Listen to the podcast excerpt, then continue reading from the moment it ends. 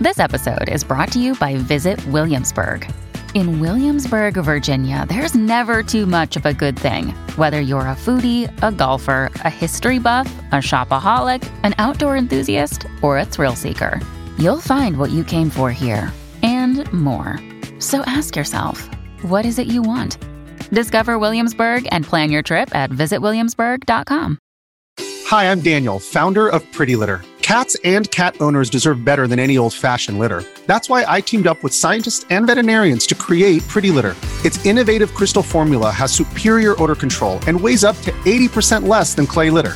Pretty Litter even monitors health by changing colors to help detect early signs of potential illness. It's the world's smartest kitty litter. Go to prettylitter.com and use code SPOTIFY for 20% off your first order and a free cat toy. Terms and conditions apply. See site for details. The following podcast contains explicit language.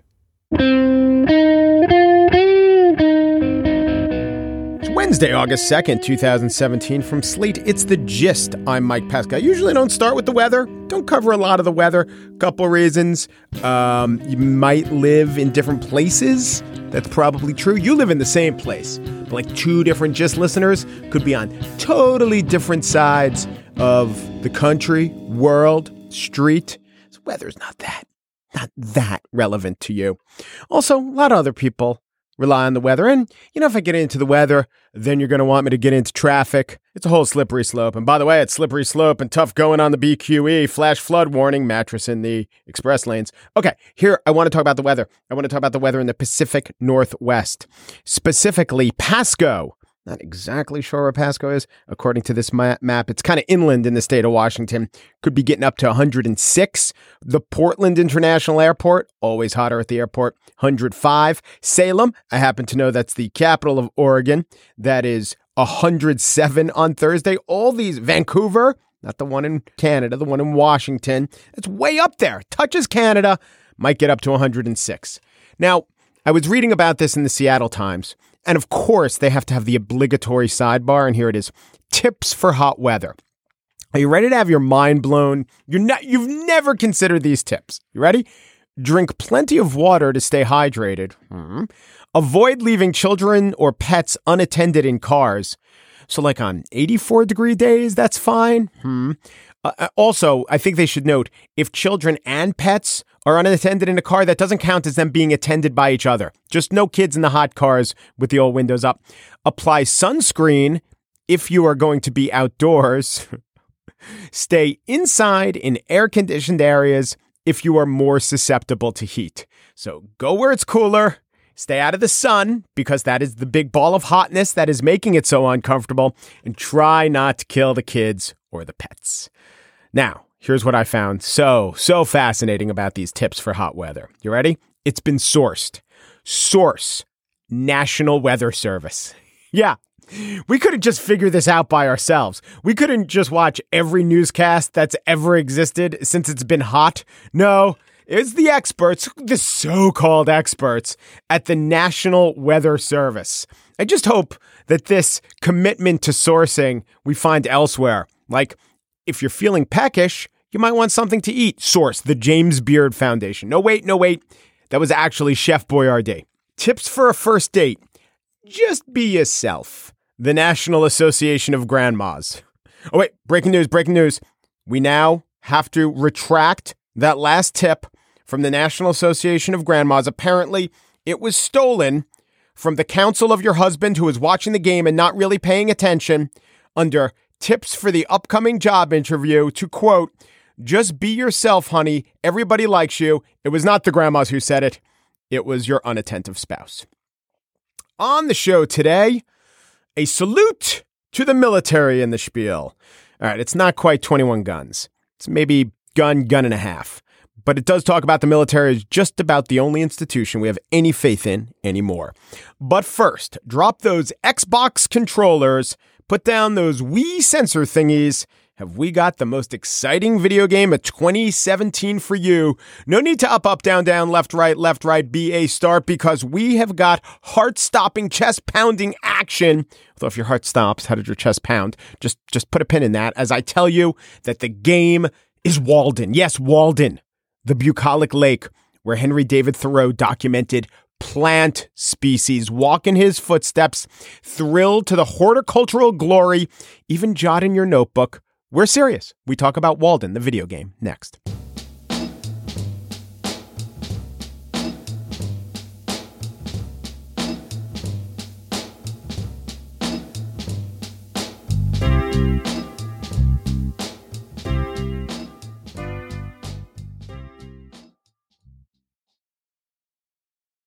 Henry David Thoreau wrote, The laboring man has not leisure for a true integrity day by day. He cannot afford to sustain the manliest relations to men. His labor would be depreciated in the market. He has no time to be anything but a machine. Now, if that machine is a MacBook Pro with 256 gigs of flash storage and 16 gigs of RAM, we're in good shape because Henry David Thoreau inspired a lot, but now he's inspired a video game. Walden is the name of this video game, a first person simulation. And guess who the first person is? It's Thoreau is out now. Tracy Fullerton of the USC Game Innovation Lab designed the game. So many questions, Tracy. Hello, how are you? Thanks for coming in. I'm good. How are you? So I'm I'm well. I should say that I'm well. Um, I guess at first glance, people who don't know and don't play video games might think that what Thoreau was writing about in Walden, the simplicity of life, is entirely antithetical to everything they know about video games, but that's not really true necessarily, is it? It's not true necessarily. I mean, it is true that most video games are extremely complex in terms of their technology and even their design and the kinds of experiences that they give us, but that is not necessary. We can use technology in other ways, and that's what we're trying to do here. We're trying to use technology to slow people down. And there are other games that are slow. I don't know if they're Walden slow, but I don't know. Is there a slow video game movement like the slow food movement? I think that there is. I think that you know you, you're finding people who grew up with video games becoming creators and and seeking other aspects of life in, in their video game experiences. Yeah, it's like if this is your art form and this is how you see the world, it doesn't matter if it started with whatever, Space Invaders or Doom, it's eventually going to evolve in the hands of millions of people and millions of users who see the world in millions of different ways. It's going to evolve and you're going to have a broad spectrum of the craziest, flashiest games. And then on the other end, Walden. A quiet game. Yeah. So uh, describe what the gameplay is like. What goes on in Walden? So you begin uh, in the summer on July 4th in 1845 when Thoreau went down to the pond, and it's a summer day, and your cabin is half finished, and you can start building it and finishing it, or you can go out and forage berries, uh, or you can take a leisurely walk by the pond, and it's super easy to explore and uh, live life in the lovely days of summer in New England. But as the game goes on, of course, New England is not uh, so giving uh, a place uh, as you get into fall and, and winter and things become more challenging. So, how do you know if you're losing? Well, the world will actually become dull and um, lose its color and its luster. We we actually uh, modeled the look of the game after the Hudson River School of Painting, the sort of kind of lush romantic realism. And when you are inspired, when you are when you have your your sort of basic needs of sustenance and your more ephemeral needs of, of sort of spiritual and uh, spirituality and connection to nature balanced, the world becomes lush and filled with color. But if you're losing, that Yeah. goes away. Yeah. Are there are there bars? Are there life forces? Can you take an arrow and start bleeding hit points or something? No, uh, so so it's all much uh, simpler than that. Yeah, Uh, thank God. Yeah, we really worked hard to um, minimize the interface elements to make it much more experiential and immersive. And that is a that is a nod to Thoreau. Yes, Yeah. exactly. If Thoreau played a video game, this might be the video game he played. One would hope. Yeah. Do you think he would? I, I I don't know that he would play, but I think you know he was an engineer. He was very he had a, a, real engineer's mind. He was an inventor, and I think that he'd be curious about how it worked and Yeah. and why we made it. And uh, I think he might respect the ideas behind the game. Well, right. He, They are I- his. I, don't know if he would or wouldn't, but was he a luddite really? No, you know, as I mentioned, he was an inventor. Yeah. You know, he he actually um, applied for a patent on a better type of pencil. His father owned a pencil factory. You know, and he also uh, was a contractor. He built lots of buildings. So he was, you know, he thought about how things fit together, how they worked, and had a real engineer's mind. In fact, even though you know the simplicity of Walden and going back to nature, he prefigured a lot of the uh, a lot of the trends today of trying to seek out mindfulness and seek out a space of calmness, and you know why people pay a lot of money to go on, say, a yoga retreat or something like that. He was without these concepts or these words or even knowing about yoga, he was doing that stuff at the time. Or even the small house movement, right? I mean, this is a guy who built a tiny little house on the side of a pond just big enough for his needs, Yeah. right? So yeah, he did. He, he prefigured a lot of the, the things that we are seeking right now. What did you think of maybe putting in, but then say, oh, we wouldn't have that because Thoreau didn't have that? Certain kinds of berries or nuts or people that he, that it might be cool to populate his world with, but it wasn't true to the book or the time. Almost everything. I mean, so what's interesting is we actually recorded all of the birds and animals on site at Walden, but those are different than they. th- So their migration patterns are different, and we we checked with an expert to make sure that say, oh, these cardinals didn't migrate to Walden Pond until after Thoreau was there. All the plants and animals that are in game come from his writings, so they're there because he wrote about them. And you can, there are, there are examples of his text sort of hidden around. Yes. Like Easter eggs. Yes, do- there's how- about 20% of the book that y- is actually in the game Uh-huh. uh, that you can find, and it fills your in game journal. Would you be able to replicate an experience that maybe Thoreau had that specifically inspired a passage in Walden? Yes, there are many. Th- that's what we call the arrowhead moments. Yeah. Um, and so there are these little artifacts scattered throughout the world where when you pick them up, they're some of the special moments of Walden. Like when I was a kid, one of my favorite parts of the book is the ant battle. There he talks about these ants, this huge battle, as if it was this this massive thing. But of course, it's taking place on like a chip of wood, and we have that in the game. So you read it? Were you taken in by it? Did it change your life or attitude or uh, relationship to counting berries? Yeah, you know, my dad was an avid reader, and wherever we would go on vacation, he would make us read the authors that came from that uh, that region or books about that region. And so I was kind of, you know, given this as an assignment from dad. Oh, that's cool. Um, I I actually fell in love with it. As I mentioned, you know, there's these little vignettes about the animals and and just the idea of going down and building a cabin in the woods. So you know, I got all my cousins together. We're like, oh, let's build a cabin in the woods, and we were all super excited by the adventure of it all. That's what attracted me as a kid. And then as I got older, rereading it, the different themes start to come out for you, right? So, you know, you start to understand the activism and, you know, the sort of critique of society, right? And then even as you get older, you start to understand this question of balance in life. How do we spend our time? That's awesome. Um, okay, but at the time, right during this period, was when he uh, refused to pay taxes because Yes. of war. So, what do you do for that? Well, we actually get send you a tax notice, uh, and with back taxes, uh because he actually had refused to pay taxes for quite some time. Sure. And and he could have. He he had all that pencil money. Matter of principle. He probably could have. He was not never rich, but he probably could have paid his taxes. He refused to, you know, on principle. And if you don't pay your taxes, you can actually go to jail in the game. Mm-hmm. W- when you're in jail, you'll actually find a draft of civil disobedience, which was inspired by his time in jail. So you can get inspired by by reading that, and uh, you can leave jail pretty quickly, just like he did. He said he spent a night in jail. Uh, but uh, one of the options we left for players, just for for fun, was you can stay in jail and protest for the rest of the game, Uh-huh. should, should you wish to. And the thing is, this isn't like a Sim World or a Sim City because you're not trying to build more or grow out. You're just trying to keep it to your house and There's a sweet spot. garden. There's Yeah. a sweet spot. So you do want to have something. So, like for example, Emerson offers to lend him an axe, which was Oh, so he's there. yes, You can hobnob with Emerson. You can hob and knob. Hobgoblin of Little Mine Indeed. Coiner. Yeah. You can you can um, do errands for for him and do odd jobs in his house. Uh, you have a relationship with. He's your mentor.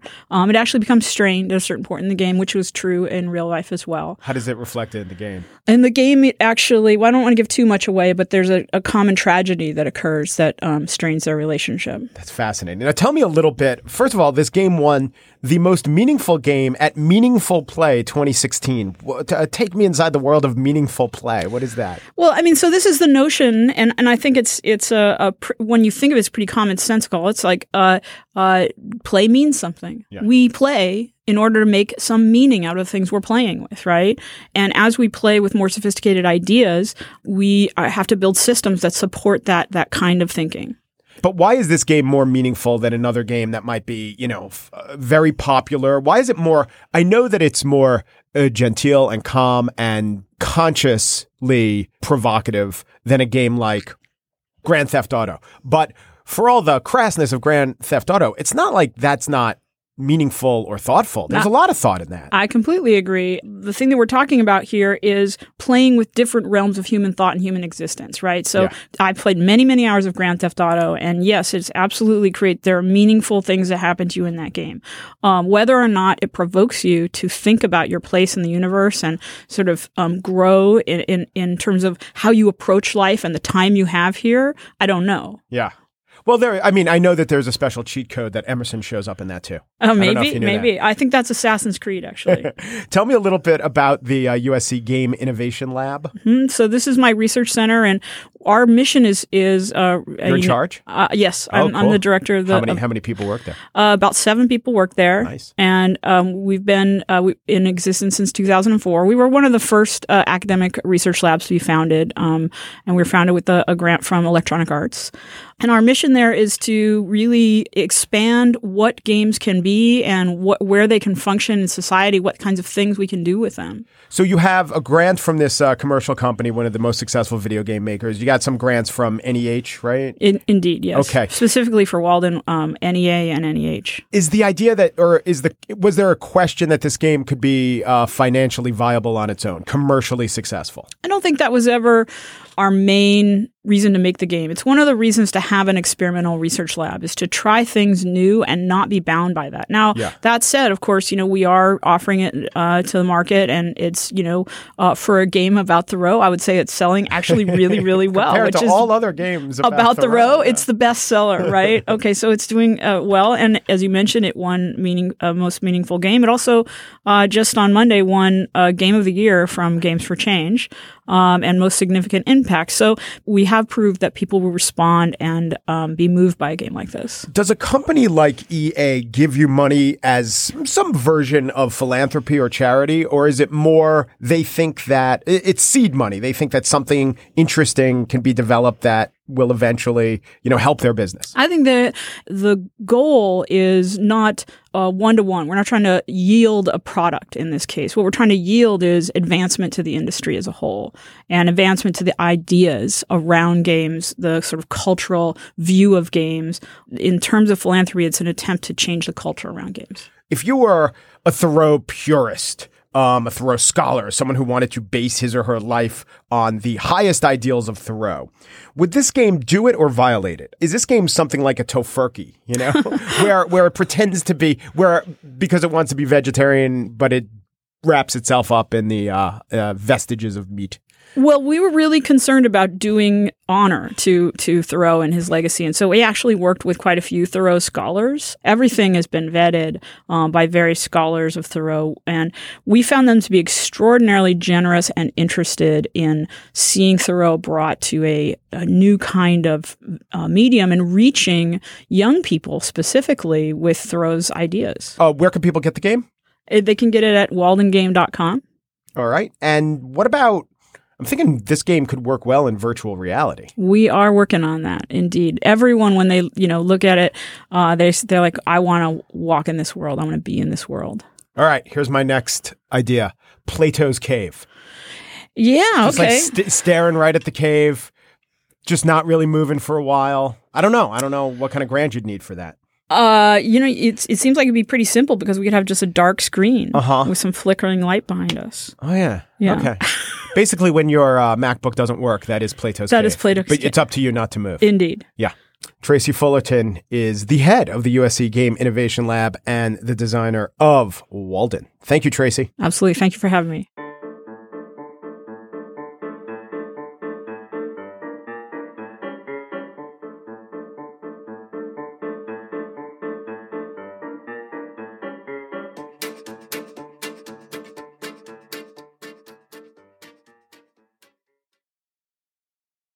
And now the spiel. The military is the most respected institution in America. Actually, along with the police, and just barely 56% of Americans told Gallup they trust the police, along with the police, the military is the only trusted institution in America. So, what Gallup does is they list a bunch of institutions and they see how many people say they have quite a lot of confidence in them or a great deal of confidence. And the last time they took this survey, military got 73%, police, like I said, got 56%, and every other institution was below 50%. The church, medical system, presidency, The courts, public schools, banks, organized labor, criminal justice, television news, newspapers, big business, and Congress. How could you, I mean, how could you even ask big business? That seems to just answer itself. Has anyone ever said, you know what I like? I like big business. I mean, personally, I like Western medicine, but I can't get on board with big business. It does seem like if there were a couple others in the category of institutions, people would find them reliable or trustworthy. Like, why didn't they ask about your coffee guy? Everyone likes their coffee guy, right? All right, black two sugars. Here you go. Light and sweet. Perfect. Have a great day. And that guy's great. Who doesn't like their coffee guy? Other institutions we could have asked about? Glenn Close and Jeremy Irons. I'm not saying they're the best actors, but when you put them in your movie, you're you know what you're getting. A classic Glenn Close, Jeremy Irons performance. They're like the coffee guy of actors.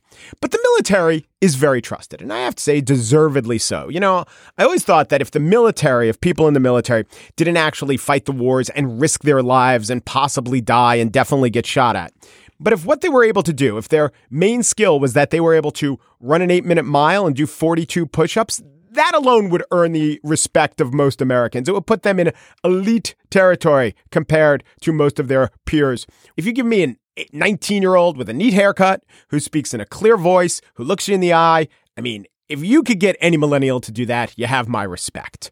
But still, I think we may have taken respect for the military not exactly too far, but too singularly. There are other institutions perhaps we should respect. It seems that there's only one category of authority that Donald Trump respects. It's not scholars or civil servants or lawyers or ethicists. It's just the military. Sure, General Flynn, he got bounced, but he only got as far as he did because of all those stars on his shoulders.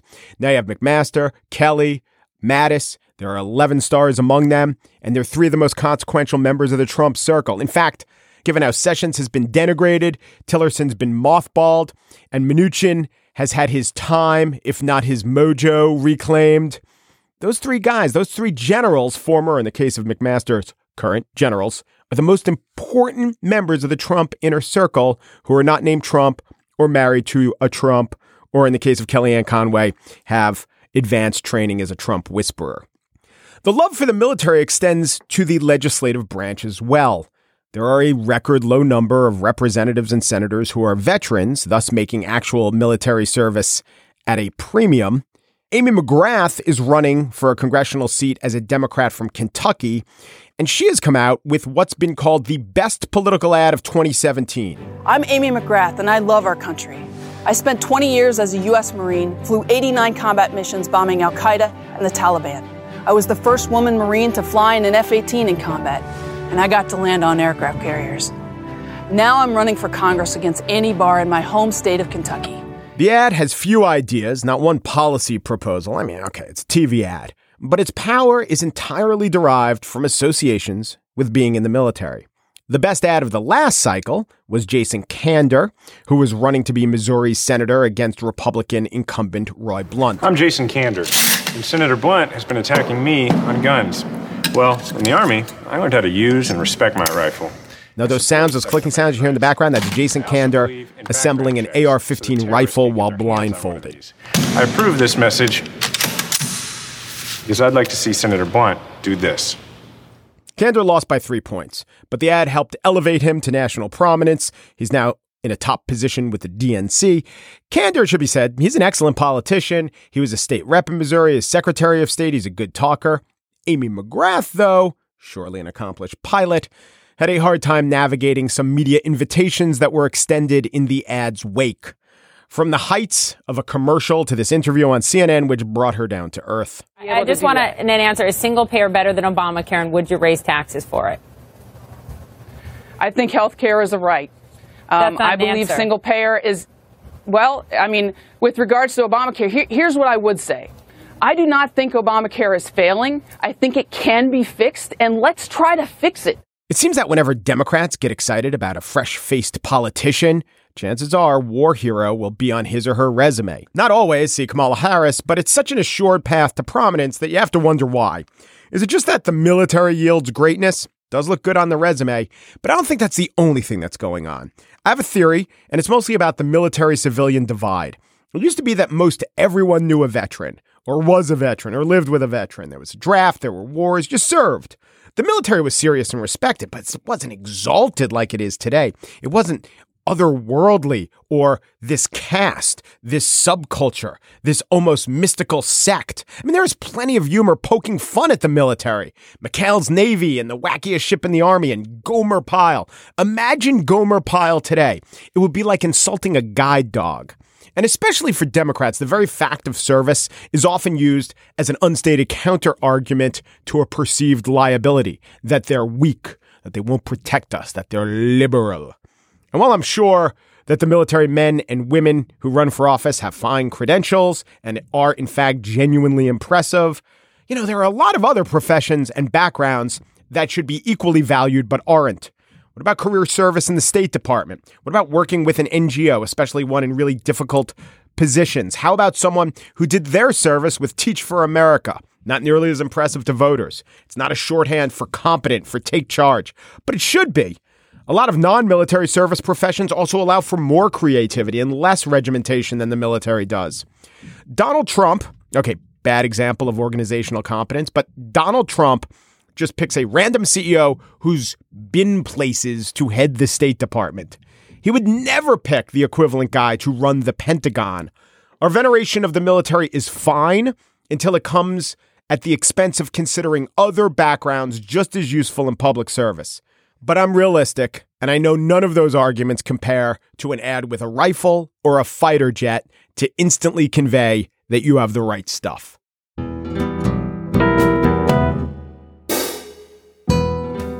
And that's it for today's show. Mary Wilson, Gist producer, is now going to work on her favorite video game, Haircut. It's based on Andy Warhol's experimental film of people getting haircuts. It allows the player to pick up scissors, to take a little off the sides, or to watch a movie of Andy Warhol's haircut. Gist producer Chris Berube, he's the guiding force behind another video game, also called Haircut. Only it's not a video game, it's actually getting an actual haircut, but you click a mouse as it's going on. Steve Lickteig, executive producer of Slate Podcast's favorite soothing video game, is called Summer in Seattle. You chase ghosts around as a small wedge of cheddar cheese, only the whole thing's a hallucination because it's 104 degrees and you don't have any ventilation. The gist. My favorite video game? Well, that's a simple one, sir. It's a little thing called Life. That's right.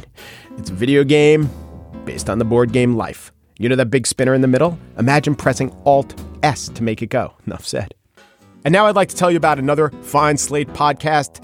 Mom and Dad are fighting. The mom, the two dads, this week sit down with clinical psychologist Ava Siegler who wrote a new book, How Do I Explain This to My Kids? Parenting in the Age of Trump. How do I explain this to me and you and everyone? Listen to Mom and Dad Are Fighting, a Slate parenting podcast. Um Peru du Peru, and thanks for listening.